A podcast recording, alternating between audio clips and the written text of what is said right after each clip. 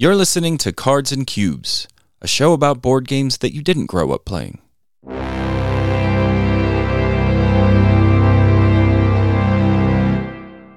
Welcome, welcome, everybody. This is episode 51 of Cards and Cubes, where we're going to talk about our top three kinds of games to play at conventions. We're your hosts. I'm Trevor. I'm Hristo. And Hristo, we're going to kick this episode off by talking about disgusting things. Well, actually, Hmm. not not Weird. such disgusting things. uh, I was thinking about. Um, well, I came across a game recently. I think that's currently on Kickstarter, um, or I, I had heard about it, and I had this experience. I don't know if you've ever had this before, where you like start hearing about a game, the me- the mechanisms sound cool, and then you hear about the theme and you're just kind of like i don't care about that theme but oh sure we'll still play the game i don't know if if uh, theme has ever been so important to you that it's kind of turned you away from a game Yeah, I was thinking about it. I don't know if there's been like such a bad theme. Usually, actually, the more boring themes can be kind of interesting. Um, if anything, I would actually say for me as a weird nerd, I guess uh, I don't like uh, kind of fantasy creatures so much. Uh, but there's obviously exceptions to everything. I can totally think of like seasons is full of fantasy creatures, but I'm thinking of kind of games that are kind of fantasy, like dueling or arena type games. Those are kind of the games that don't really appeal to me for some reason. But actually, as far as themes go, I think like the weirder the better, maybe. Um, I think you can make some games with pretty interesting themes and kind of adds to the experience sometimes. I don't know. Yeah, I haven't really been turned away. Actually, speaking of which, we talked about Prodigal's Club last time. That's a, a theme that I initially didn't like, but the game was kind of so good that it overcame the theme because I just don't care about like. Uh, I mean, it's like a novelty thing of like you're trying to like waste the most money, so it's a negative game as opposed to like positive games where you're usually like building up a supply of money. But the theme was just kind of like dumb to me, and I was like, "What is this?" But the Yeah. game turned out to be really good, so I think that kind of overcame the theme in some ways. So yeah, kind of weird. yeah i think that's true in general if the if the mechanisms and the game design is solid then the theme can kind of uh, do whatever it wants i suppose but it is nice to have the mechanisms sort of match what you're doing thematically Yeah, actually, I should say I'm not a huge fan of Civ games, even though I've played a few that are actually really good. But initially, when I see some kind of a Civ game like Antike 2 or something, or, you know, like generic, like fant- uh, civilization building themes, like the Greeks versus the Persians or something, initially, usually I'm kind of very skeptical that I'm going to like it. But I mean, Gentes is like really good. So, like I say, there's exceptions to everything apparently, which Gentes Yeah. is like just about the most generic Civ theme that you can come up with. Doesn't even have a like specific era or anything. Uh, maybe maybe it does. No, actually, I don't think it does. I read the rulebook and I don't remember any like thematic tie-ins. It's just like this is your tribe, like. The it has carpenters or something. It's like yay. So Although with yeah. Gentes, maybe the the thing about it that makes it less of a problem for you that it's a Civ game is that it's kind of a lighter Civ game in Yeah. comparison to like large Civ games. Also, it doesn't have the fighting element, which usually is present, or like the trading element. Some kind of like uh, usually those games have like a fighting area control and trading elements, which I'm not super huge on in like a longer game. I don't know. Uh, there's some just weird mixes of mechanics that I'm not a fan of, and yeah, I don't know. yeah. There was this um th- uh, the game that prompted this discussion for me was I I'd been listening to I forget which podcast or watching something and I missed the so I guess I wasn't paying attention when they said the name of the game first, and then they started talking about, oh, this is a game where, you know, you've you've got works with different worker types, and you know, I've started my ears start perking up. It's like, oh, that sounds interesting. And then it's like we've got some card drafting with variable player powers, and then you know you've got to manage your hand, and there's an area majority component to it, and stuff like, oh, that sounds kind of cool. And then they're like, and the game is Scarface 1920, and I was like, oh.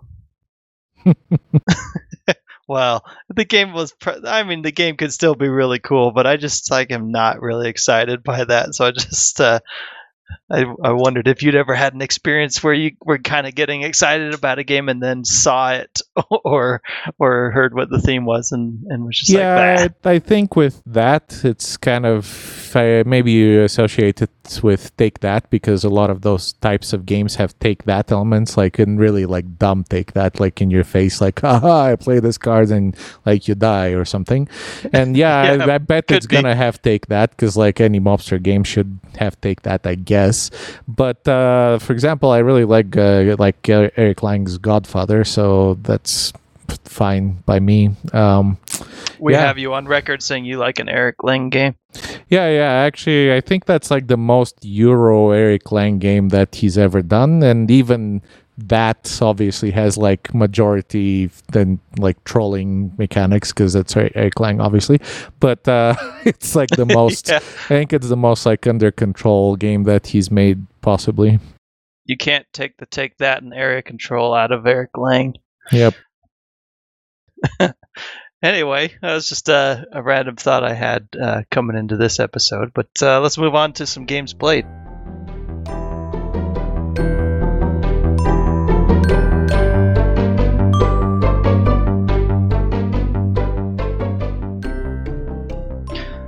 All right, so the first game I want to talk about today is called Alchemists.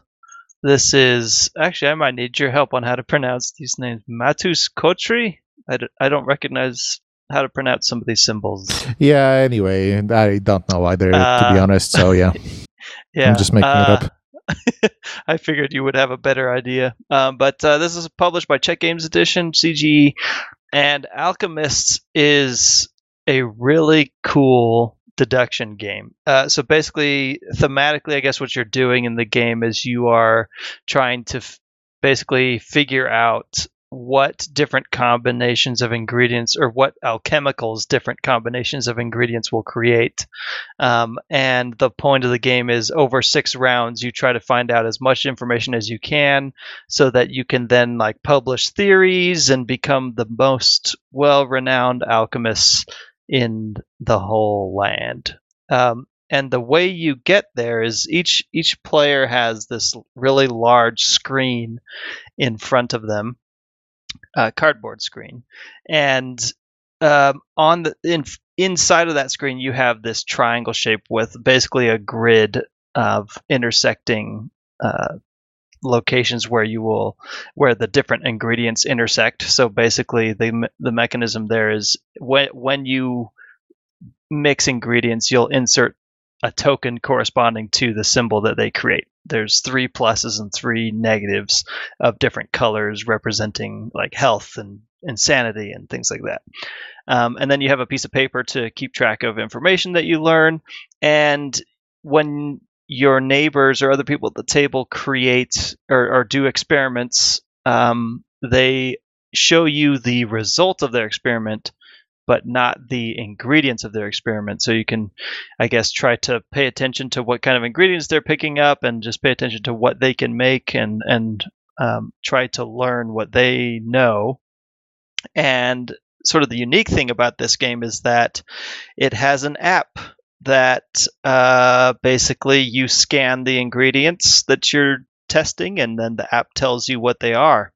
Um, there is a way for you to play without the app, but that basically means like somebody's not playing the game and is basically just like looking at a at a sheet of the ingredients and telling you what your what your uh, experiments experiments make. Um, so really quickly, the the flow of a round is that uh, each player will select a spot on this turn on this um, initiative track, basically, and the initiative track gives different bonuses for whether you're going earlier or later in the round, and then uh, each player is allotted a certain number of action cubes, and they allocate those cubes on their turn to different spots around the board. Um, and then once everybody has placed all their cubes, the uh, the board just resolves in order. Uh, so you can kind of uh, plan your round out, and you know there's there's spaces to pick up more ingredients. There's place spaces to uh, sell your potions or sell potions to travelers. There's places to buy artifacts. Then you can like uh, posit a theory or disprove someone's theory, and and you can um, test you can test your potions on students uh, or you can test them on yourself. Um, but if you re- test them on yourself, you run the risk of suffering the side effect, the bad side effects. I guess the only bad side effect of testing students is if you make them sick, it costs more because then you have to pay them because of labor laws and all that.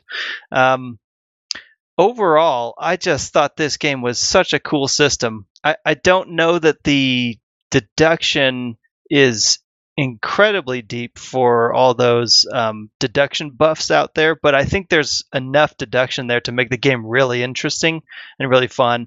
And, and the reason I say that um, I don't know if the deduction is super deep is because if if you do kind of the right combinations, you learn you can learn a lot really quickly.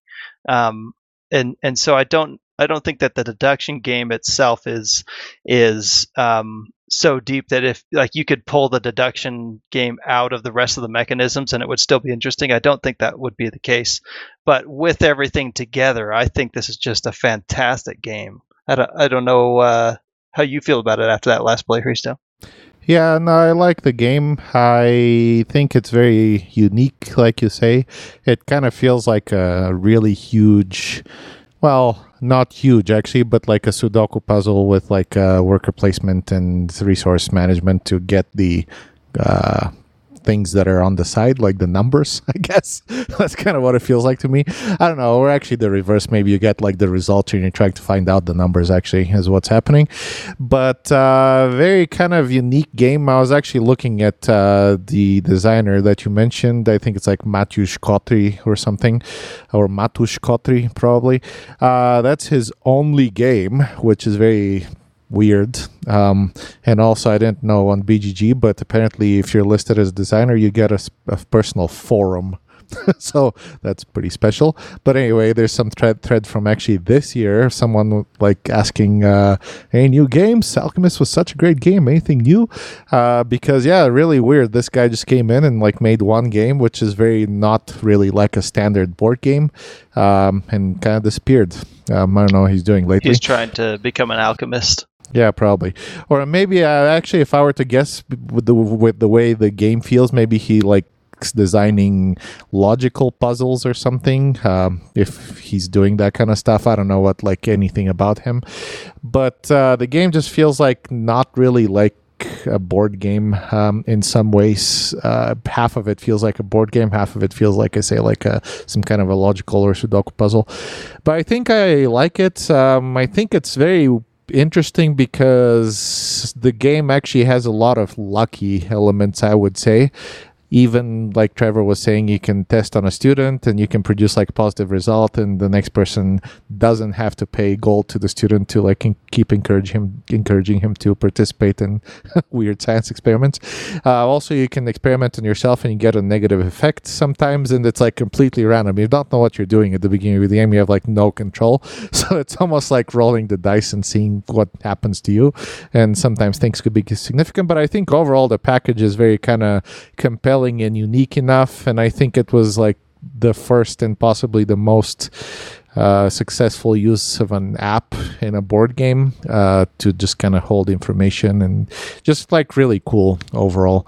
Um, I I can recommend it if you are looking for something I think unique more than like a standard board game because I think actually I can totally see how you could be actually disappointed if you go into this game kind of looking for something regular or the usual like resource conversion, resource management type of game because this is not it and the even the flow of the game is just very strange because sometimes you should like kind of push your luck and maybe look at what other people ha- have proposed but they can totally kind of lie about what they propose as theories. And if you rely on something that they're lying or they're guessing about which can totally happen it's bad. So there's just a bunch of this stuff but it like it it conveys the I think the feeling of research and science very well. So I think that's what's really cool about it.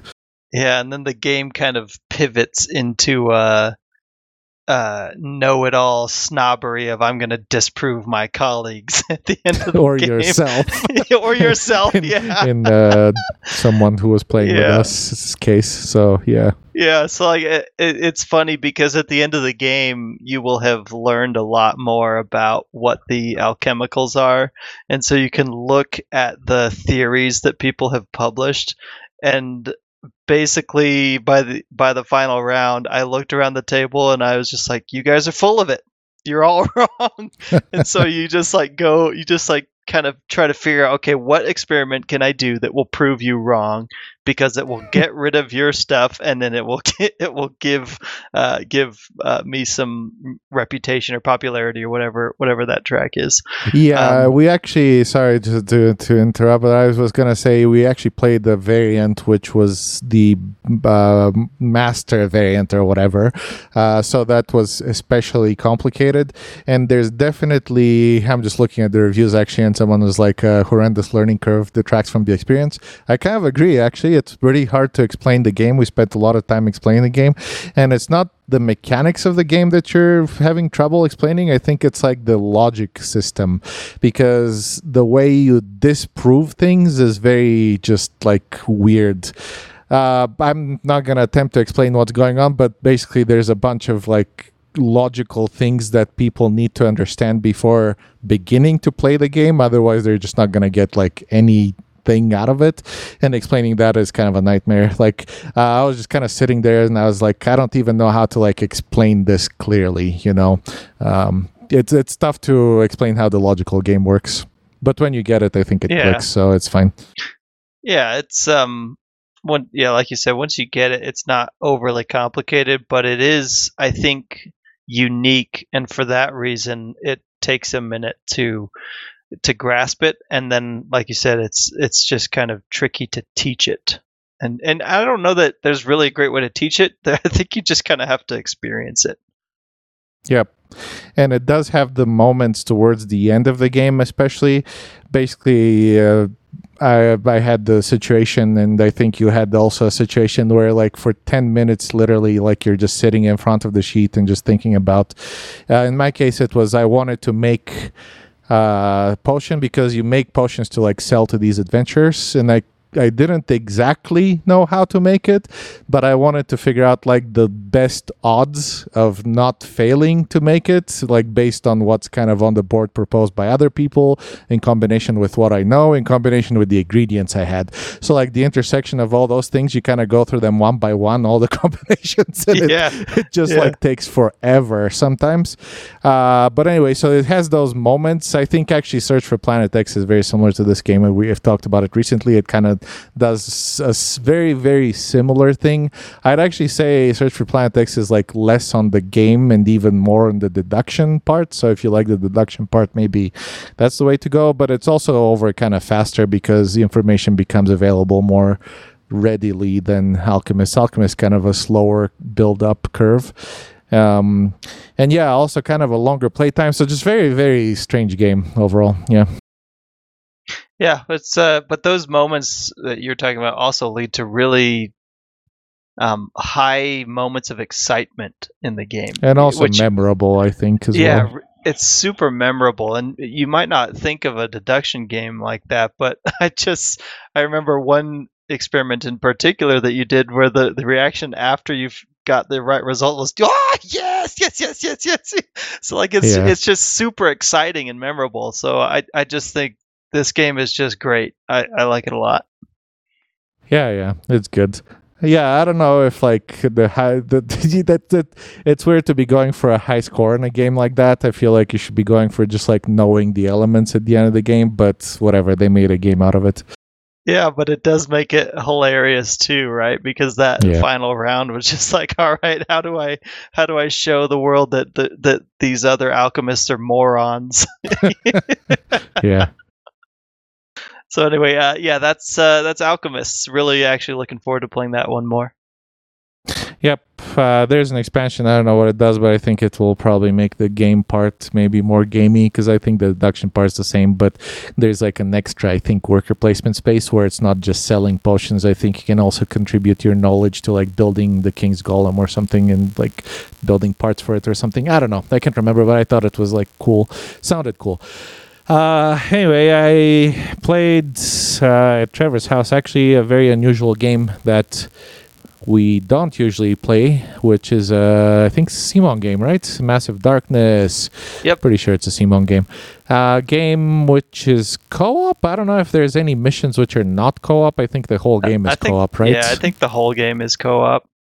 Maybe I don't know if there's even a module that's competitive, but uh, kind of a dungeon crawl game. Basically, you're trying to go through a mission, and the mission is kind of different every time.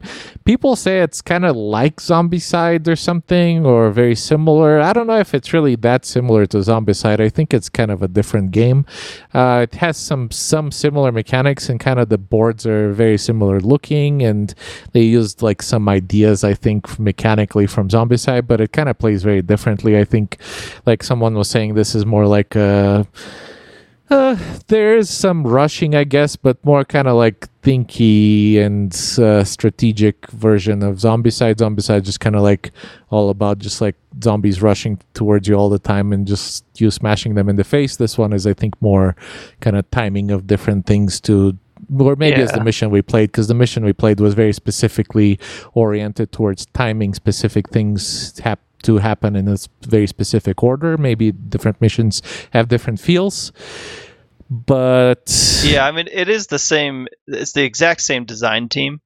Um, so and it, it came out after Zombicide. I think this was like a 2017 game, and Zombicide was maybe 2013, 2014 originally. Um, but basically, the way I describe this to people if they played Zombicide is this is Zombicide with more game to it because there's just it, I think what they did is they took the Zombicide system and, in my opinion, made it better. yeah i think uh, it actually is better in some ways yeah there's just kind of more interesting things happening i think overall but uh yeah the i thought it was okay. Um, our specific play of it was just kind of odd. Uh, basically i was joking about it because i contributed i think dying once was basically my my contribution to the Yeah. mission. I think other people did most of the work. Maybe that's just me not understanding my character super well or something or just maybe not like being in the right place at the right time but uh, yeah, one thing I actually didn't particularly like about it, or like the whole system, was there's all these miniatures because like CMON, you know what I mean? But they all get dropped in the same space and they're basically health cubes, which is just like a terrible use for miniatures, in my opinion. Uh, they never spread out. I don't know if it was just a mission we played or like the rules changed at some point in the game, but basically the way you use it is there's like a boss creature or something, or like a mini boss, or like a group leader or something, squad leader. It's a And mob. you- It's a boss with a mob. Yeah, the mob boss or something, but it's not like a boss. There's like five of them. Well, there were five of them in our game or something, or six. There's a lot of them. Uh, so they basically kind of stick together with all the other miniatures in the exact same square. And when you hit them, you have to hit the boss last and you kill the minions first. And the minions are just kind of like I say, uh, basically health cubes. so I don't know if I appreciated the use of miniatures like that. Like I think at least in Zombicide, it was interesting that you could sometimes like split the zombies or something, you know, or just kind of. Uh, it was definitely weird to just dump a bunch of miniatures and they all move together on the same space. Not, I didn't appreciate that too much, but. Um, yeah, I think it's kind of a lighter, in my opinion. I haven't played too many dungeon crawl games, but it kind of felt like a lighter dungeon crawl game, just kind of, um, just light and kind of fun, I guess. So, yeah, Yeah, there's not much to think about usually because uh, uh, usually, I mean, similar to Zombicide, the this game comes down to timing or positioning. And so you just try to be in the right position at the right time and then roll the right dice. I actually almost wonder if you guys have tried like the Arcadia Quest, Arcadia Quest, all those like quest games, because I think they're very similar. Unfortunately, they do have take that, so you can attack your fellow players, but you only get a benefit for doing it the first time. So if you're doing it more than once, I think you're just like griefing for no reason. But I think that's maybe an even more fun and like more arcadey type of uh, the same type of game. Think you might actually like it if you like Massive Darkness and games like that. Um, sounds kind of interesting. Kind of reminded me of that a little bit, but a little yeah, bit less. Yeah, a little bit less arcade, like uh, the Arcadia Quest and all those games. There's like five of them, I think, with different themes, but they're all like basically kind of the same system and like uh, they call them like chibi miniatures with like huge heads, like tiny bodies or something. Uh, but uh, yeah, that just kind of reminded me of that, but maybe with like slightly slower and slightly more timing is important. Uh, but yeah, that I I thought it was fine. Um, I was just kind of like meh about it, though. I don't know who would be um, excited about that game, but apparently the person who owned it. So, yep, that's massive darkness for for me. I own it. Oh, you own it as well. Nice, nice. Well, Uh, I think yeah. you're you have. I think for you, it's also to just kind of play with family, though. So yeah, exactly. maybe- so I think that's what it's kind of. I don't know if it's like so much of a gamer's game as maybe more like a play with your family type of game. But I don't Yeah, it's really not much of a game. It's more just kind of an experience. yeah, just Um, kind of so like roll some dice, have fun. Yeah, exactly. And uh, these are the types of games that I play with um, my brothers who are kind of in the D and D vein of of Yeah, yeah. gamers, and so they they tend to like these games, and and it's a nice overlap because I don't really go for D and D, but this kind of gives a similar experience, but with some board game rules. So Yeah, yeah. Yeah, oh, I should say, uh, speaking of dice and rolling dice, the dice are pretty freaking swingy in this game. Um, I thought I'd played some swingy games, but this one is just kind of, at least there wasn't like multiplication, but the dice could be a difference of like, what is it, eight or zero, and you have Yeah. like six health, so you could get Yeah. hit for eight or zero sometimes. Uh, usually it's like somewhere in the middle, but sometimes it isn't, and it's just kind of crazy. I don't know. Yeah, I The- remember there was one of your turns you used both of your actions to fight. You rolled like basically nothing and did no hits, and then the enemies counterattack you in this game, and they hit and you they for rolled ten- like eight, which was maximum Yeah. or ten or something. they rolled yeah. ten and killed you. Yep, it's kind Yeah. of well. That's usually what happens in those games for me. But yeah, the usual. yeah, I mean the yep, they, swing the dice for sure. dice can be swingy because you can have items and weapons that use symbols on the dice to like add crazy effects. So Yeah, it's basically kind of like a side that's like two, a side that's like five or something, and a side that's zero. So that's it's Yep. Yeah, what you roll can be extremely important.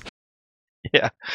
Uh, well, speaking of games uh, that I don't play a lot, or the types of games I don't play a lot, the next game I want to talk about is uh, Horizon Zero Dawn. This is designed by Sherwin Matthews and published by Steamforged Games. Um, this is another like giant collection of miniatures with a game on the side. Uh, yeah, a little bit of a game, yeah. mostly miniatures. yeah, but uh, so this is based on the, a really popular, uh, or at least really well, I guess, respected a game that did a, a PlayStation game that did really well, Horizon Zero Dawn, and and the theme is you're off. I guess I haven't played the video game, but you're hunting monsters. It's kind of like I an think you're open fighting world. like dinosaurs, but it's like high tech or something, if I remember Yeah, correctly. yeah, you have like all- explosives and Exactly. weird like lasers and stuff. Yeah, I guess I should clarify that when I say monsters, I mean they're they are robot dinosaurs, basically.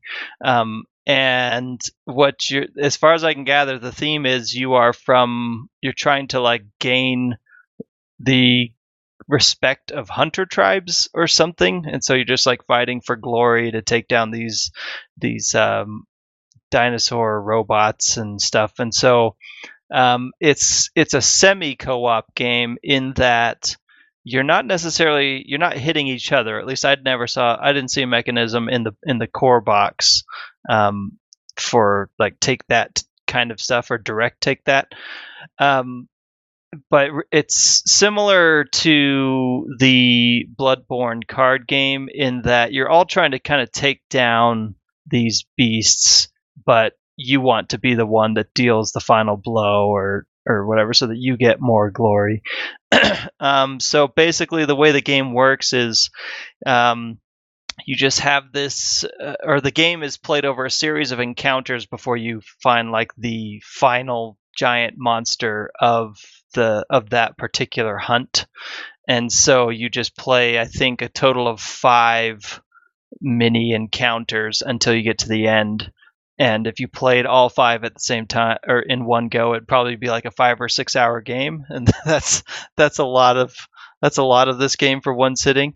Um, but basically there's uh, each encounter has like a certain number uh, of these dinosaur monsters and they each have different behaviors and so you just try to use the terrain to your advantage to take these monsters down or take the dinosaurs down and salvage uh, parts from them.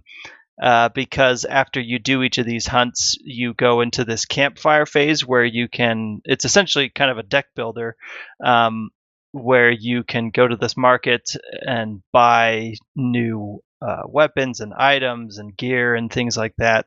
And uh, you can also there's a sort of a tech tree for each character. Each character is asymmetric, so they have kind of different abilities, and and you want to build them to like any deck builder to to basically maximize and use their abilities so that you can hunt and gain glory in cool ways. Um, the the indirect take that is that as you learn the behavior of the different dinosaurs you're hunting, you kind of try to uh, hit them and then trigger them in ways that will cause them to attack the other players. so there's indirect take that, and um, there's no player elimination. But if if you basically if you uh, your the, the deck of cards is your healths and if you start your turn and can't draw any more cards then you faint which means you're out for a round um, and then you lose all your glory. So basically, you try to accumulate glory, but not so much that everybody tries to want to just like take you down, but you want to be more than other people. So it's it, it just has kind of that that dynamic. Um, I don't think it's a bad game. I had fun playing it, but I, I, think I like other games of this of this type. I have more fun playing them when I'm playing it with people who really like this type of game. Um, but you know, this isn't this isn't a game I would bring to uh, a, a, game night where everybody wants to is like accustomed to playing strategy Euro games or something like that because there's just not there's not that depth of play to it. But it, it, if you like deck building and you kind of like to just have fun smashing some some dinosaurs around and uh, laugh when people sitting next to you get clobbered because you woke some dinosaurs up and they're like coming after you now, it's just it can it can have some fun moments. Yeah, I didn't play this game, and I kind of have no idea what it is. From what you were talking about, it kind of sounds like um, Arcadia Quest and Massive Darkness type game with kind of like arena brawling type stuff. So sounds interesting. Maybe I'll try it someday. I actually was interested because of the theme. I like the theme, and I never played the game on uh, console, but um, it looks really good actually. Yeah, I would I would say that it's exactly like you said. It's it's that type of game. So if, if you're in for that experience and you you don't mind throwing some dice around, the system in this game is actually pretty pretty fun. Um, so yep. I, I, enjoyed my play of it, but like I said, um, I think you'll have more fun with this type of game if you're playing it with people who generally enjoy this this genre. Yep. Anyway, that's uh, that's Horizon Zero Dawn. All right. Um, just yesterday, actually, I played the game by a French designer who I didn't even really realize that I didn't know. Um, actually, yeah, I didn't realize I didn't recognize the name is what I want to say. Really, uh, from what I can see, he's done. The only game I recognize is actually Shitenno. Um, It's a nice split you choose area control game, which I still haven't played, but I'm very interested because it's uh, got unique mechanics. Uh, it has kind of mixed reviews. Actually, most of his games have mixed reviews. Another game is Yggdrasil, which was recently republished on the Board Game Geek store. I think it was like a rare game that got republished and a lot of people bought it. But anyway, his name's Cedric Lefebvre. Lefebvre. And uh, the game I actually played was Space Gate Odyssey. Uh, for some reason, I saw this game a couple of years ago and I was really interested in it because sci fi and also it had interesting mechanics, uh, really cool components as well. And I saw it on clearance recently and I was just like, eh, for the price, I will just buy it and try it. And we played it. Uh, the game is. Um, a f- uh, f- action selection actually, uh, which is not very commonly used anymore. I don't know why, but uh, kind of the mechanic of Race for Galaxy Puerto Rico. Recently, Carnegie actually is maybe the biggest game that I've seen that's used this mechanic. Uh, the mechanic of action selection, meaning someone selects an action and everyone gets to do the exact same action. Uh, however, in this game, the catch is uh, that you actually usually you do a better version of this action. In this game, you actually do a version of the action depending on how many meeples you have on a particular space. So actually, the funny thing is you might you might do an action to set someone else up to so they're do, doing a better version of the action because they can do a better version of it. But sometimes you just kind of have to do it to like load meeples into it so that you kind of start doing a better action in the future, and you have a limited supply of meeples that you can move around. So it kind of evens out, uh, like the, the, between the different actions. I mean, you might cause someone to do a better action than you, but maybe they cause you to do a better action them throughout the game, and it all kind of, like I say, evens out. Uh, so the game is all about setting up the space station. Thematically, we've discovered some kind of space gates. Uh, reminds me of like a Stargate type uh, story but the space gates have to be built in space. Uh, they can't be built on Earth. So we have a space station. That's the excuse of why you're building a bunch of tiles in front of you and people are coming into them and they're like moving to the space gates in your space station. So they arrive through like airlocks and they have to move to the space gates where they get sent to planets.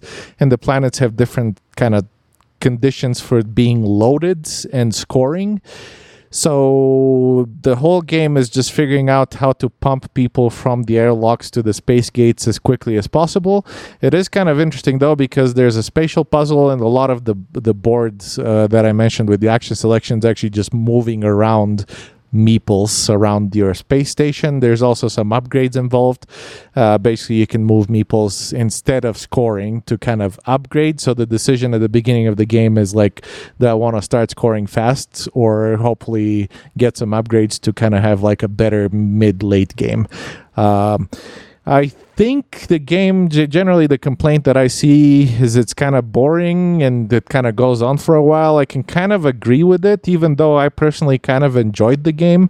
I think there's plenty to kind of think about. We didn't really have like really huge AP situations, which uh, I was kind of hoping don't happen with this kind of game because you can totally see how if someone wants to analyze like how much they're giving to other people the game could really drag. But i don't think we had that issue. I think everyone was moving at a pretty decent pace and i think that's probably the best way to play the game. Uh, one thing I would say if you're playing it for the first time, it has this like reorganization token where it says like for the first few games include this so people are not frustrated with how their space station is designed or something because you can kind of make some mistakes.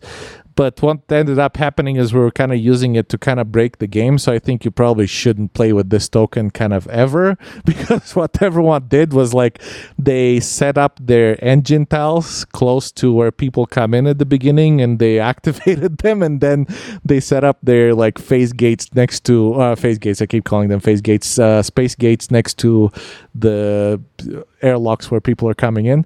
Uh, through the reorganization token. So I feel like it kind of broke the curve of the game where there's a spatial puzzle of like putting your upgrades or space gates close to kind of get your either scoring or engine going fast and everyone kind of like cheated in a way by just kind of skipping the spatial puzzle in some ways so it was kind of a more dull experience i'd say maybe don't even like include those tokens to reorganize the space station unless like the- you're playing with like really beginning gamers or gamers or something.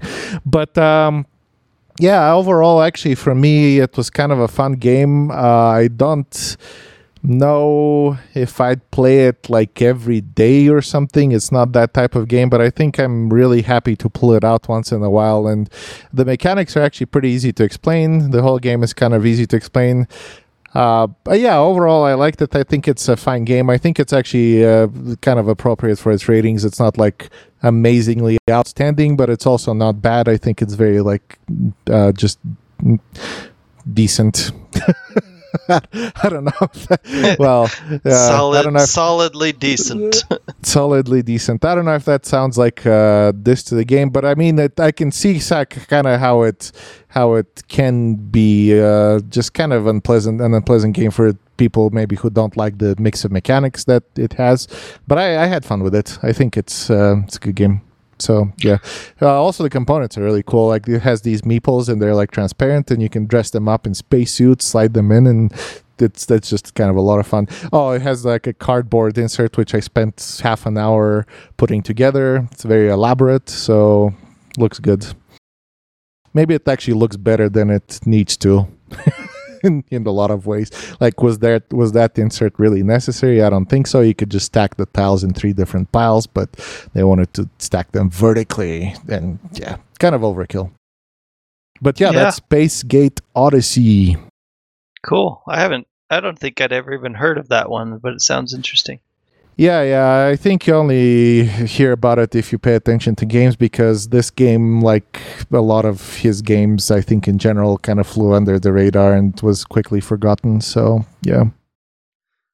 All right. Well, those are some games played. Next, let's talk about three kinds of games to play at a game convention.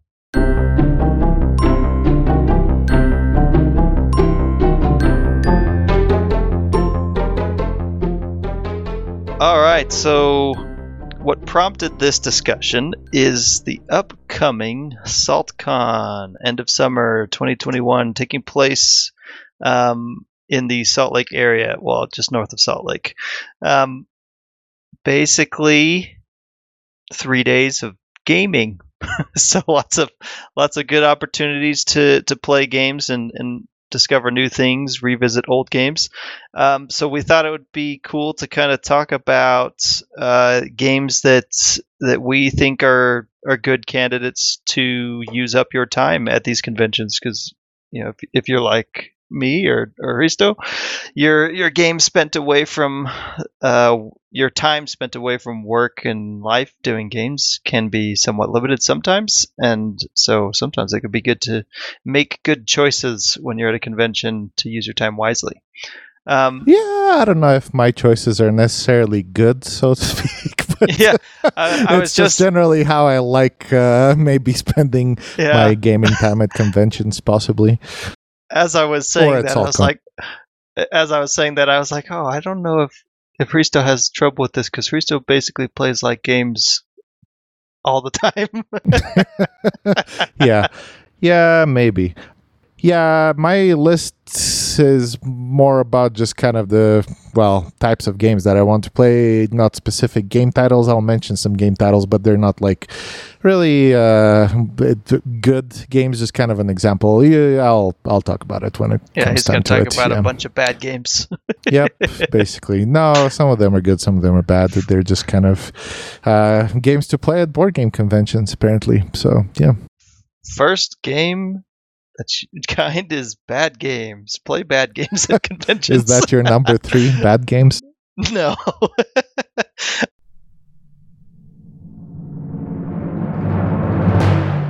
Number three. My number three is games that are hard to get to the table normally. Now that's that's kind in of which way though that's the Yeah. interesting part see that's painting with broad strokes because y- different games can be difficult to get to the table for different reasons. Um, so, for example, it could be oddly general yeah, yeah. This is how I get all my topics in. I see well, I mean, the the two things that immediately come to mind are large games um, that you know are are difficult to teach. um, or you know because uh, maybe you don't have a gaming group that plays heavier types of games or longer types of games all the time. And so a convention could be your only opportunity to play those because if you're at a convention, odds are there's enough people there that you're going to be able to find someone who could be interested in playing that game with you. So you could uh, organize a specific event to play that game or, you know, post in the forums leading up to the event and organize uh, to try to play that game. Um, I the games that come to mind are not so hard to get to the table in in our particular gaming group, but you know, like these large Vital Lacerda games, or maybe you've got a campaign game, like you want to play all of Gloomhaven Jaws the Lion in a weekend, or you know, whatever it may be, campaign games. Uh, if it if it's difficult for you to get those to the table, I think a convention is a fantastic place to try that out because you've got a lot of people with probably similar interests coming to the same spot for a couple of days. Yeah, there might be some overlap here.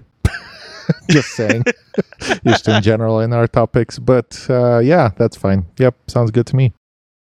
Uh, yeah, my first category is I'd say games with unusual mechanics is what I put down. Uh, for some reason, for me, that tends to be kind of real time games because I consider them maybe the most experimental type of board games out there uh, because usually you don't play real time games. What came to mind when I was thinking about it is games like Four Gods, uh, Caro that we played last time. We were planning on playing Pendulum this uh, year, Jetpack Joyride, uh, just kind of a silly game. But I'd say even like games like Inuit or just kind of uh, other games with mechanics that you're just kind of innovative. They may be innovative, but you're not sure about. Actually, I would love to play. There's a game where you hang. Uh, I think it's called Around the no something around the sun. Uh, a game where you hang hang a, a pendulum from the ceiling. Actually. Um, then you're supposed to literally hang it from like a string uh, uh, from the ceiling and you swing it between uh, things and i think you they're supposed to just like uh, swing it between particular pieces, game pieces, kind of a dexterity game, obviously. But yeah, that just might games be difficult in a, in a yeah, convention center. convention you need a really long string, and Yeah. it's not really gonna work very well because it's supposed to swing faster. It's gonna be like a very slow swing. So yeah, pretty much. yeah, But I, I you could can play like a, a large version of that game. Yeah, I guess. Yeah, giant version or something. That'd be kind of scary, actually. Just like knock people out. But uh, yeah, the games with unusual mechanics is what I would say um, that you maybe not don't even want to buy, but uh, just kind of experience maybe one time as a novelty. I think uh, some of those games I think have lasting power. Actually, did uh, did end up getting four gods, but I think some of them might be just like a novelty that you play a couple of times and you're kind of done with them. Uh, it's kind of gimmicky a little bit. Uh, actually, games with gimmicks would be really good fit in this category. I think I can think of some of them. They kind of stopped doing them lately, actually, uh, for some reason. maybe maybe it's because people catch on to uh, them being gimmicky games, but I haven't seen like a really good example well. of like a Via Appia or something like a game where you like push discs with a rake or just you know just something like weird like that. I haven't seen anything like that for a while. Pendulum maybe that's the, like the only one, and we're planning on playing it this year. So yeah, games with unusual mechanics. Uh, expand your horizons. Try something weird. that's my number three. Number two. Speaking of expanding your horizons and trying something maybe weird, uh, my number two is games that you're thinking about buying or games that maybe you've caught your attention and you haven't played yet, but uh, you know you're just kind of like on the fence as to whether you're going to buy them. Um, so this could be. It doesn't have to be new games, right? It could be any game in the convention's library um, that maybe comes with a bit of a price tag or any price tag at all if, if you're just kind of on the fence about buying it. But uh, typically, uh, you know, I know at SaltCon in particular, there's some a lot of the very popular games from from publishers uh, are are gifted to the or some in some way given to the convention library, and so we have uh, at these conventions usually the uh, hot games uh, that are coming out. I know, for example, this year at SaltCon, uh, the hot games section, which is going to be running all three days, uh, has games like Praga Caput Reg- Regni, Beyond the Sun, uh, Merv, Steampunk Rally, Kanban EV, Mercado de Lisboa, Lost Ruins of Arnak, Viscounts of the West Kingdom, and, and several others. So you know that's that's a really good opportunity to try those games out before you spend money on them to see if to see if you like them. And then, uh, you know, it like I said, it doesn't have to be new ones. You could just go in and browse the uh, the collection in the library and just see, try to find the games that you've wanted to play for a long time and and see if you like them, and then determine whether you want to buy them or not. So I think that that, that a convention is a really good opportunity to play games for free without having to buy them first. Yep, for sure that was an extremely boring uh, type of game, so I decided to not include it. Uh, I knew you weren't going to, so I did. yeah, yep, exactly.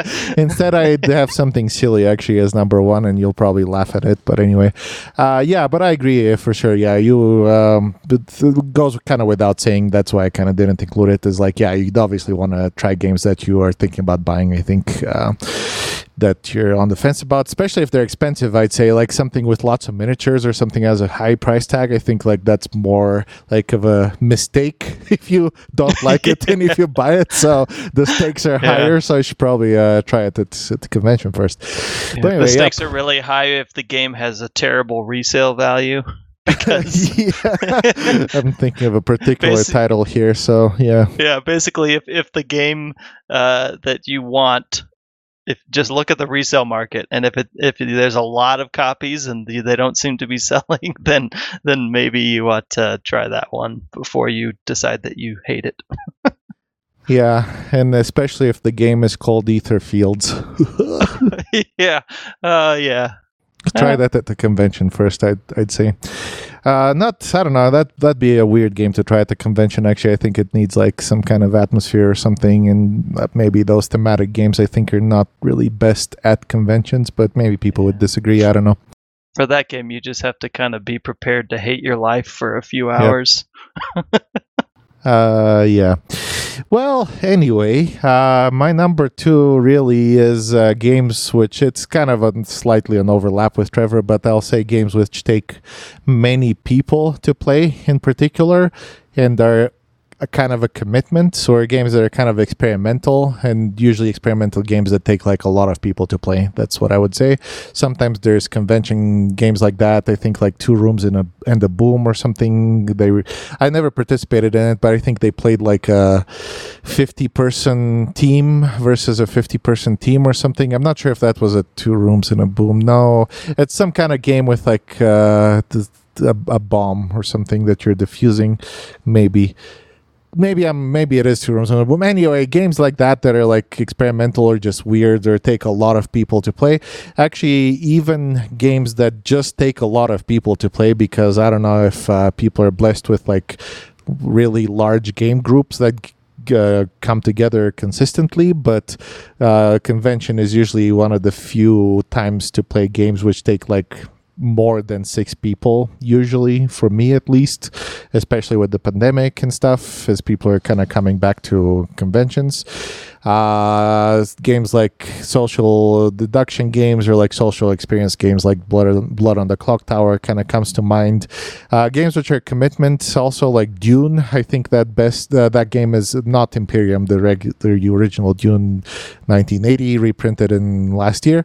Uh, those kind of games where they need like kind of need six people i think to play best and take like three hours to play. Plus those are the kinds of games that usually i think people are more prone to play at conventions. Sometimes it does feel kind of like a little bit of a waste of time though to play a game like that. Um, I generally like playing a lot of smaller games at conventions. So, but I think getting like one or two of those games in, especially if you like them a lot, um, it's is definitely worthwhile.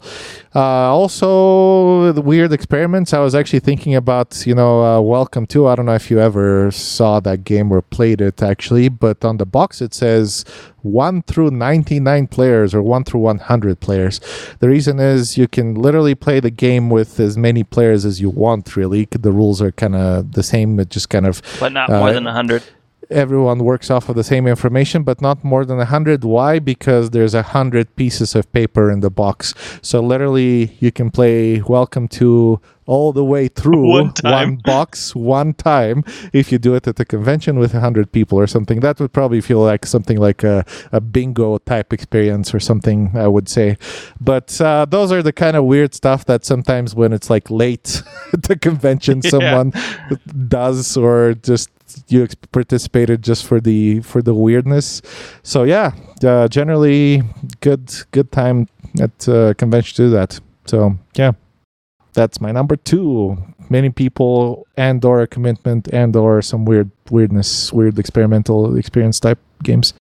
Yeah, that's a good category. I think that those types of games um, tend, uh, in my opinion, are kind of more boring in an average game night, but at a convention can be really hilarious and fun, especially if you play them really late at night. Yep. so yeah, I, I think that's a good pick. Number one. Uh, my number one is conventions are a good time and probably the only time to do play to win games slash competitions.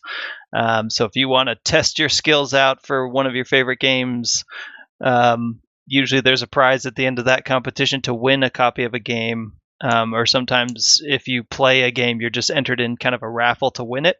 Um, so that could be another way to experience games. This, I mean, there's kind of a lot of overlap between everything here, but it's another way to experience games that you, are kind of looking at. Or you know, if it's a game you've been playing a long time, I, I think at SaltCon we've got convent uh, competitions f- from anything ranging from uh, Great Western Trail to Seven Wonders to probably Sushi Go or Codenames. So there's just like all sorts of competitions. Uh, it's a fun way to meet new people and play play different games. And then there's the prospect of winning a game at the end, which adds some excitement. Uh, so I think that the that's a good type of game to play at a convention is and yeah that's not so limited to the type of game it's kind of the setting in which you play it but it counts I was kind of laughing because if you win a tournament at a game, you win a copy of the game. And the funny thing is, if you won the game, you're probably pretty good at it and already have it and have played it a hundred times. So maybe not not the best prize, I would say. So maybe they should rethink that idea, if you know what I mean. But the play to win section is actually really yeah. good. I am interested in a couple of play to win games uh, this year, and I'll probably play them uh, as well. So yep uh, I don't know if every convention does it, but SaltCon does it. Basically, like Trevor was saying, you just play it and then give your name and there's a random winner of the game at the end. Yeah, but good times. Yep. And this is the speaking of late night games. This is the joke topic uh, that I wanted to plug, maybe just because of SaltCon. But dexterity games. That's my number yeah. one. Uh, I so, knew you were going to do this, so I didn't include it. nice. Yeah, uh, there is a dexterity section at SaltCon. I think actually it is a good idea because uh, with a regular game night, maybe you don't have this problem if you're in your house or something. But uh, we actually usually play like at the game store or something, and it's kind of a pain to bring dexterity games usually because they take some time to set up and they're kind of large and kind of heavy and kind of cumbersome, and you set them up to play like a 10 minute game. There's a really cool area at SaltCon where you can play dexterity games which are already set up, and there's uh, also kind of giant versions or larger versions of them, and that's even more fun, I think.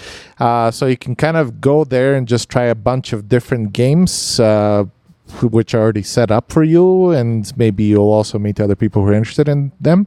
But uh, I think a lot of people ignore it because it seems like it's kind of like kids' games are silly. But I think uh, those games could be just really a lot of fun, uh, maybe to decompress or take a little bit of a break. Uh, I think they're just kind of silly and cool. I like dexterity games in general. I generally like actually kind of stacking games uh, which are more kind of a little bit more, I'd say it's like strategic and careful and slow and quiet. Uh, the dexterity games that's all kind of the front uh, are mostly kind of speed or flicking type games, uh, which are kind of generally louder. But uh, nevertheless, I think they're a lot of fun to play, and um, I think, especially if you're going to SaltCon or if your convention has a similar area where you are, uh, there's a bunch of dexterity games set up. Just kind of try them. Their the rules are actually obvious or really easy uh, if they look scary or something and they they're more fun to play i'd say than they look sometimes because sometimes you're just like well the how dumb is that you know as far as like the the rules or the way the game looks. But when you start playing it, it's kind of just like uh, adrenaline and fun. So yep, that's my number one dexterity games. I'm gonna do my my second number one is the the type of game or the kind of game is Bonk. That's it. Yep, Bonk is the dexterity game of choice for SaltCon. Uh, we'll see. So good. We'll see if there's a Oh. rematch this year I sure hope so. or next year or something. If not this year, Yeah, we've got to we've got to get your voice into supersonic levels again. Yep. yeah. okay. All right. Well, those are uh, three kinds of games to look out for and play at, at, at a convention. And um, if anybody listening is going to be at SaltCon this year, Hristo and I will be around and we'll be teaching. Uh, one of us, at least, will be teaching every evening from four to eight, I think, in the hot games Yep. area. So we'll be teaching Praga Caput Regni, um, Beyond, Beyond the, the Sun and Beyond God's and- Dinosaurs. Yeah, and Gods of Dinosaurs. Yep. So we'll be there teaching. So come hang out and uh, play Bonk. Judging from my recent board game arena history, I think I'm going to be also playing Beyond the Sun a lot, so you can probably meet me at that table most of the convention, to be honest. We'll see. We'll see how it goes. How many times have you played on Board Game Arena so far? Uh, probably like 30 or something. I don't know. I'm getting up there. Oh my gosh. Yep. Yeah, you might not even be fun to play with anymore. Yeah, it's probably true. So I, no, I, I don't think know. I think I think the game is kind of a little bit lucky enough to where anyone can really do it. But yeah, I pretty Yeah, much like you- know most of the text and stuff. yeah, but you know how to like rapid fire people who are doing things that Yeah. matter. So I think I'm going to refrain from playing that game with you, and I'll go do other things. Yeah. oh, probably at SaltCon, maybe it's a good idea. I don't know, but I Yeah, really I like the game I- anyway. I think I will resign from playing that game with you. you, you can probably find Trevor. I'm guessing at Praga Caput Regni as my guess, or Tekhenu. Actually, wasn't the Tekhenu also a hot game? I think. Uh, Oh, they they, it was supposed it. to be. I think it was supposed to be, but they didn't get it yet. But maybe someone has a copy or something. I don't know. yeah, you'll find me playing Praga or Merv or probably Viscounts. Actually, I want to play Viscounts more. Yeah, Viscounts is fine. We actually recently played it, and yeah, it's actually, a good game. I have it, so I might not play it there. But Yep. well, actually, I have a lot of the games that they're going to be playing in the hot games area. So, um, but yeah, the, I'll uh, I definitely you'll find me at the Praga table. Uh, you'll find me probably in that hot games area because they have a bunch of good games this year. They generally do. Yeah, it's good. They have good picks generally. All right, so let's move on to games on the horizon.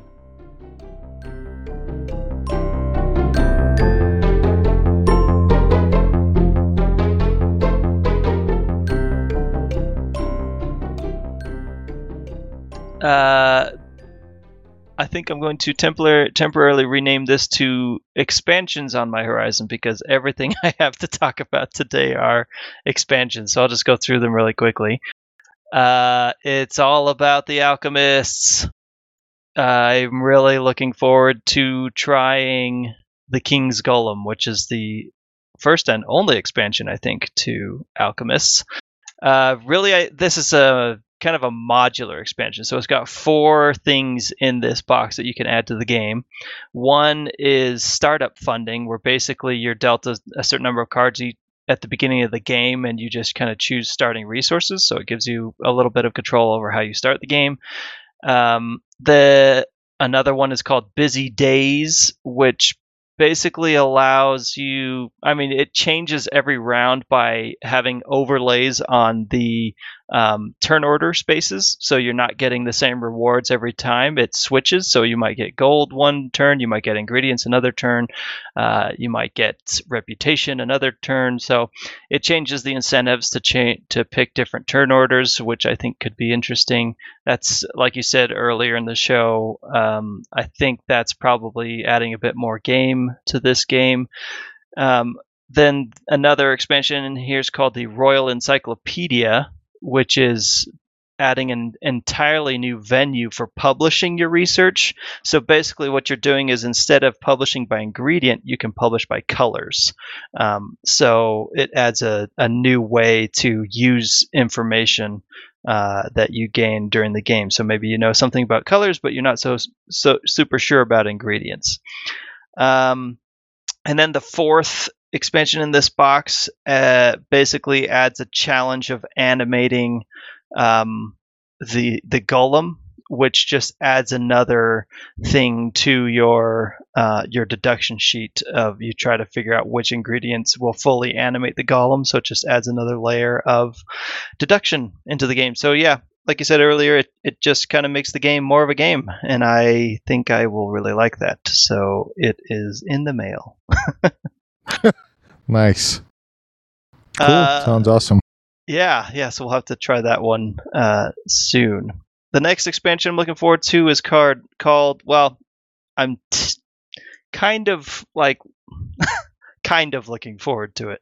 Uh, By the way, Alchemist the King Gol- King's Golem takes it to 459 out of 5 weight.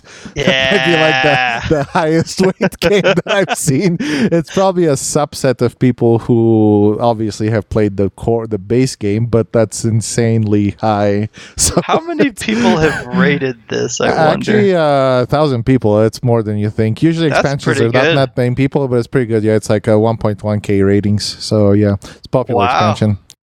But Yeah, yeah, that- 459. that actually might be the highest weight game rating from BGG I've ever played. Probably. Yeah, maybe. I don't know. I don't know if any other game I've played has that high of a rating. I'd have to check.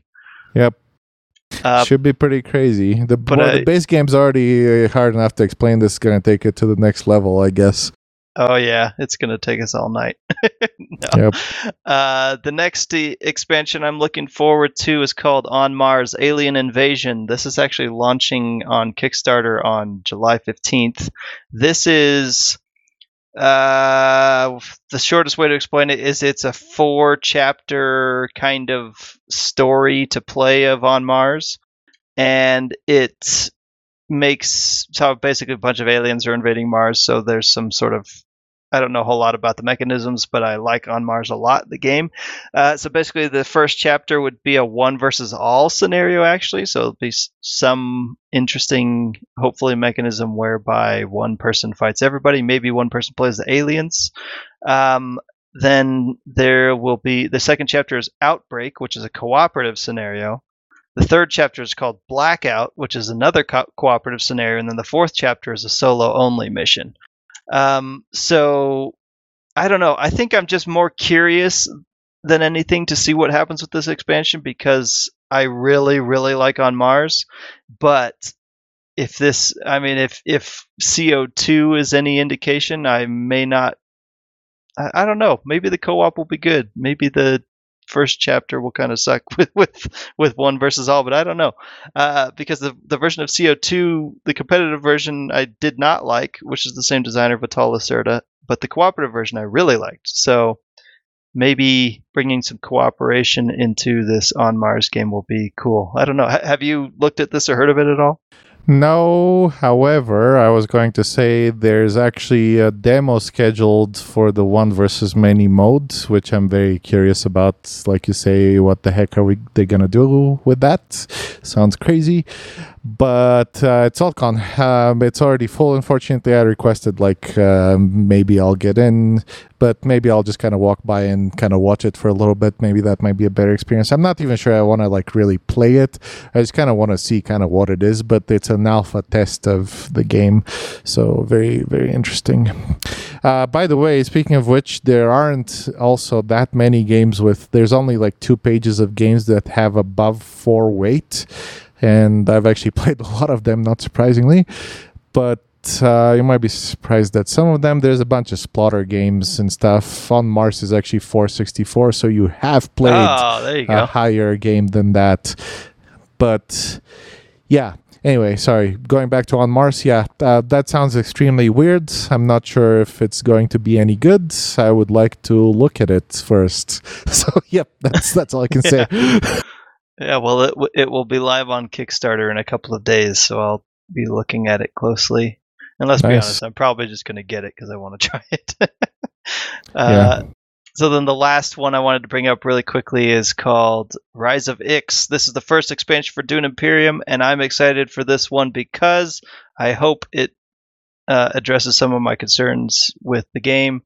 Uh, basically, what this expansion is going to add is uh, the Technocratic Society of Ix. So it's going to add some new Imperium intrigue and conflict cards. I think there are six new leaders for all across all three of the houses, um, and two of those will be. Um, sorry, uh, it's just adding the new house or something. Anyway, um, it's also adding some new mecha- mechanisms. Uh, one mechanism is called the Dreadnought, so it's a war machine that's going to be participating in battle like the troops, uh, but they offer more firepower and they're indestructible. They can also take uh, control of the locations on Arrakis, uh, which could cause people to have to give you stuff when they use those actions. Um, it costs, I think it costs Solari to construct these dreadnoughts, so it looks like there are there's entering into the game some way to spend Solari, which I think is something that the game needs because there are not enough ways to spend it unless you have the right cards, which doesn't happen frequently. Um, the game also adds, or the expansion also adds Ixian technology tiles, which I think are um, kind of engine focused. So the two that they revealed in the announcement, um, well, they co- all of these tech tiles cost spice to get, so you have more ways to spend spice um, rather than just converting them into in those like two action spaces on the board. You have more ways to spend them by buying technologies. One of the the tiles they revealed says when you win a conflict, you get a water. Another one says at the start of the round, you draw a card and at the end of the game, it's worth a point if you have at least two the Spice Must Flow cards. Um, so it looks like they're adding in some elements to the game to that kind of bolster weaker parts of the game. I'm hoping. Um, I'm not expecting a drastic overhaul that will address every concern um, that I and others had with the with the base game, which I still enjoy, but I am looking forward to seeing what this does to the system at least. Yeah, I liked the game actually at first, but I've kind of very cooled on it after the last couple of games, which were kind of kind of bad experiences with it. Uh, I kind of wish actually that they would not release expansions, but something like a second edition. But that'd be really bad after like the first game has been released, because I was just thinking like you know all this cool stuff, and you can still choose to play someone from the original game, like a leader from the original game? Like, would you? I don't know. It seems like they're kind of weaker uh, compared to the new stuff that's coming out. You know, I don't know. That at least that's what it feels like to me. So it's kind of weird to be mixing kind of the base game asymmetric abilities with new asymmetric abilities that are geared towards the expansion and kind of allow them to be in the expansion. You know what I mean? Maybe you should just just play with the expansion leaders or something. I don't know. Uh, that those are kind of my thoughts about the game. But yeah, I can see how they're going to kind of uh, let you spend money on other places, and I think the flags were a little bit lame. So So they're probably like, yeah, we need more flags type mechanics where people can take over locations. I think that's interesting. Uh, didn't say that they're doing anything to the market, which was, in my opinion, kind of not great. But there's a new character that can like trash a lot of cards. I think their signet ring is like trash a card or something or uh, i remember them advertising it as like you can really shape your deck with deck with that guy. Uh, Yeah. so maybe he's gonna like do something to the market but that's like a character doing something to the market as opposed Yeah, to the market everybody. being designed differently. So if that character is not in the game you're playing the same game. So it's just like all those things are just kind of like what the heck is this you know? So i don't know. It's it's fine but um yeah like i say i've unfortunately kind of cooled on it. Uh, but yeah sure i'll try yeah, I wonder. I wonder how much um how much leeway they have because obviously this game is licensed. So I wonder like how how closely the powers that be that granted the license are paying attention and like controlling like what the they can release. design i don't Not know to, not not to game design, but like what they can do and what they can release. I mean, like you wouldn't do a second edition like a year after Oh, releasing second the game. No, there's there's like no way they're gonna do a second edition because they just released the game. Everyone will be like, "What the heck is this?" Uh, but it kind of feels like there should be a second edition to the game or something. You know, uh, that's kind of what it feels like to me, or I wish would happen instead of like kind of batching it up with Yeah, expansions well, the, in a way. The market thing just could be solved by just like a rule change, which Yeah. they, which they could do through errata. Yeah, I don't know. No, it's it's fine. Well, I don't really want the game to change. If they want it to be the game that it is, then it's fine. It's just like their vision of what the game should be is just kind of maybe I disagree with it. So uh, anyway, it's just uh, I'm just questioning like you know releasing new leaders with abilities specific to the expansion and allowing the old ones to still be in, and like allowing the old cards to still be in. Is it all going to work out? Who knows? we'll we'll see. I guess you know. It's, Yeah, because you don't want the deck to become too diluted. Yeah, if there's or- if there's things that are incompatible with uh, other. Yeah. other No, they're not going to be factions. incompatible, but they're going to be kind of more boring. I think. Yeah, same same as the intrigue cards. You can draw a new intrigue card that's like cool and exciting, or an old one. Are they all like balanced? I don't know if they were balanced to begin with. it's just kind of you know those are the floating questions in my head when I heard about it. So Yeah, I don't know that they designed the intrigue cards with balance in mind. Yep, you I don't think they say. they designed they, they designed the intrigue cards with effects in mind. with effects in mind. Yeah. Oh, that's funny. Yep, for sure. Yep, yep. Anyway, that's Dune, I guess. Yeah. Do you have anything else? Nope, that's it for me. Uh, I actually kind of really struggled to find games that I'm looking forward to. Uh, there, I haven't seen anything on Kickstarter that's been overly exciting lately. There's something called Forest of Pangaea, which uh, is actually recently closing, so I probably should look at it.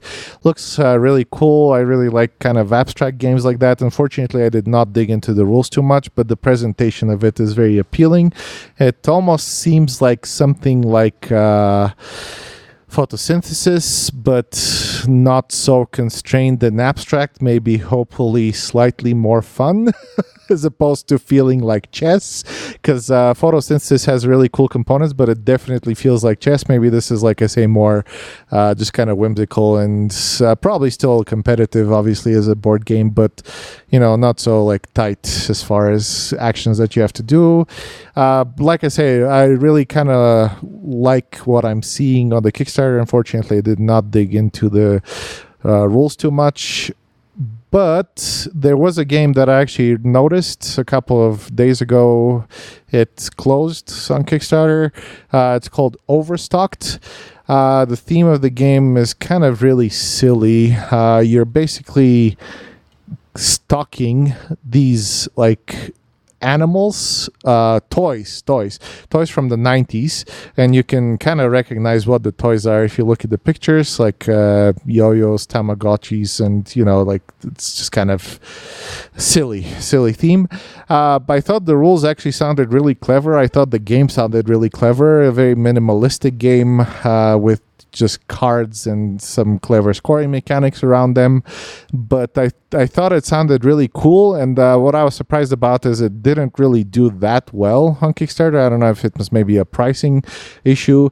Uh, they did have kind of a lot of uh, high shipping to the US, so that's why I didn't do it. But I'm actually really hoping that this game makes it to retail because I really like uh, actually the look of it and the mechanics, and it sounded really interesting. And actually, uh, the base game is just extremely simple, but they had kind of modules that I think are going to just spice it up just a little bit.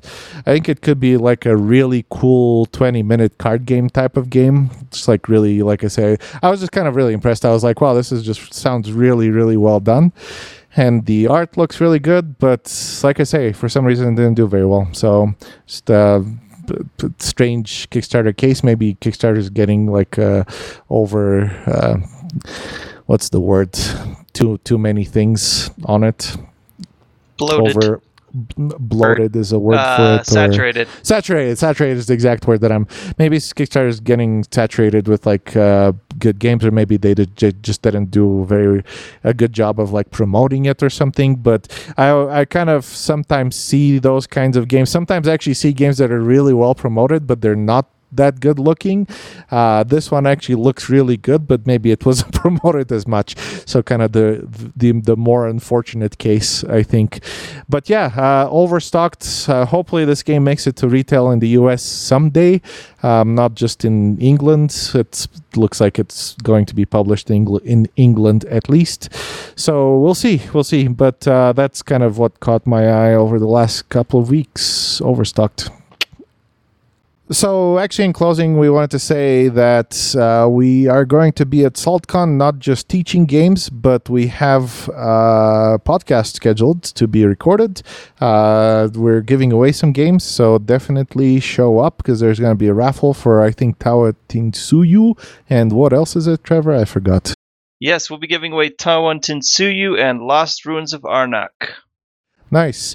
Yeah. So currently we're scheduled for Friday. Uh, just kind of be on the lookout at the event scheduled. Definitely stop by, and we are looking forward to meeting you at SaltCon. We're going to be at Twilight 4 at 8 p.m. on Friday, and we're looking forward to meeting you there. Yeah, so come out and have a good time with us, talk about some games, Should be fun. Yep. win a game, and then go play some games. Thanks for tuning in, everybody. We'll catch you next time.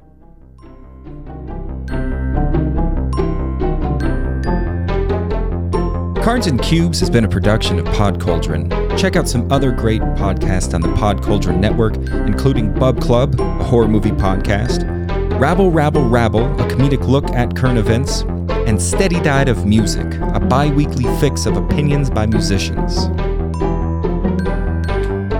You can get a hold of Cards and Cubes via email, cards and cubes podcast at gmail.com or visit our website www.cardsandcubes.com we'd like to thank kirsten adams for designing our logo. Find more of kirsten's art on instagram at cat coffee. That's k-a-t-c-o-f-f-e-e we'd also like to thank lindsay hobbs for composing the theme. And thank all of you for listening. And we will return in a couple of weeks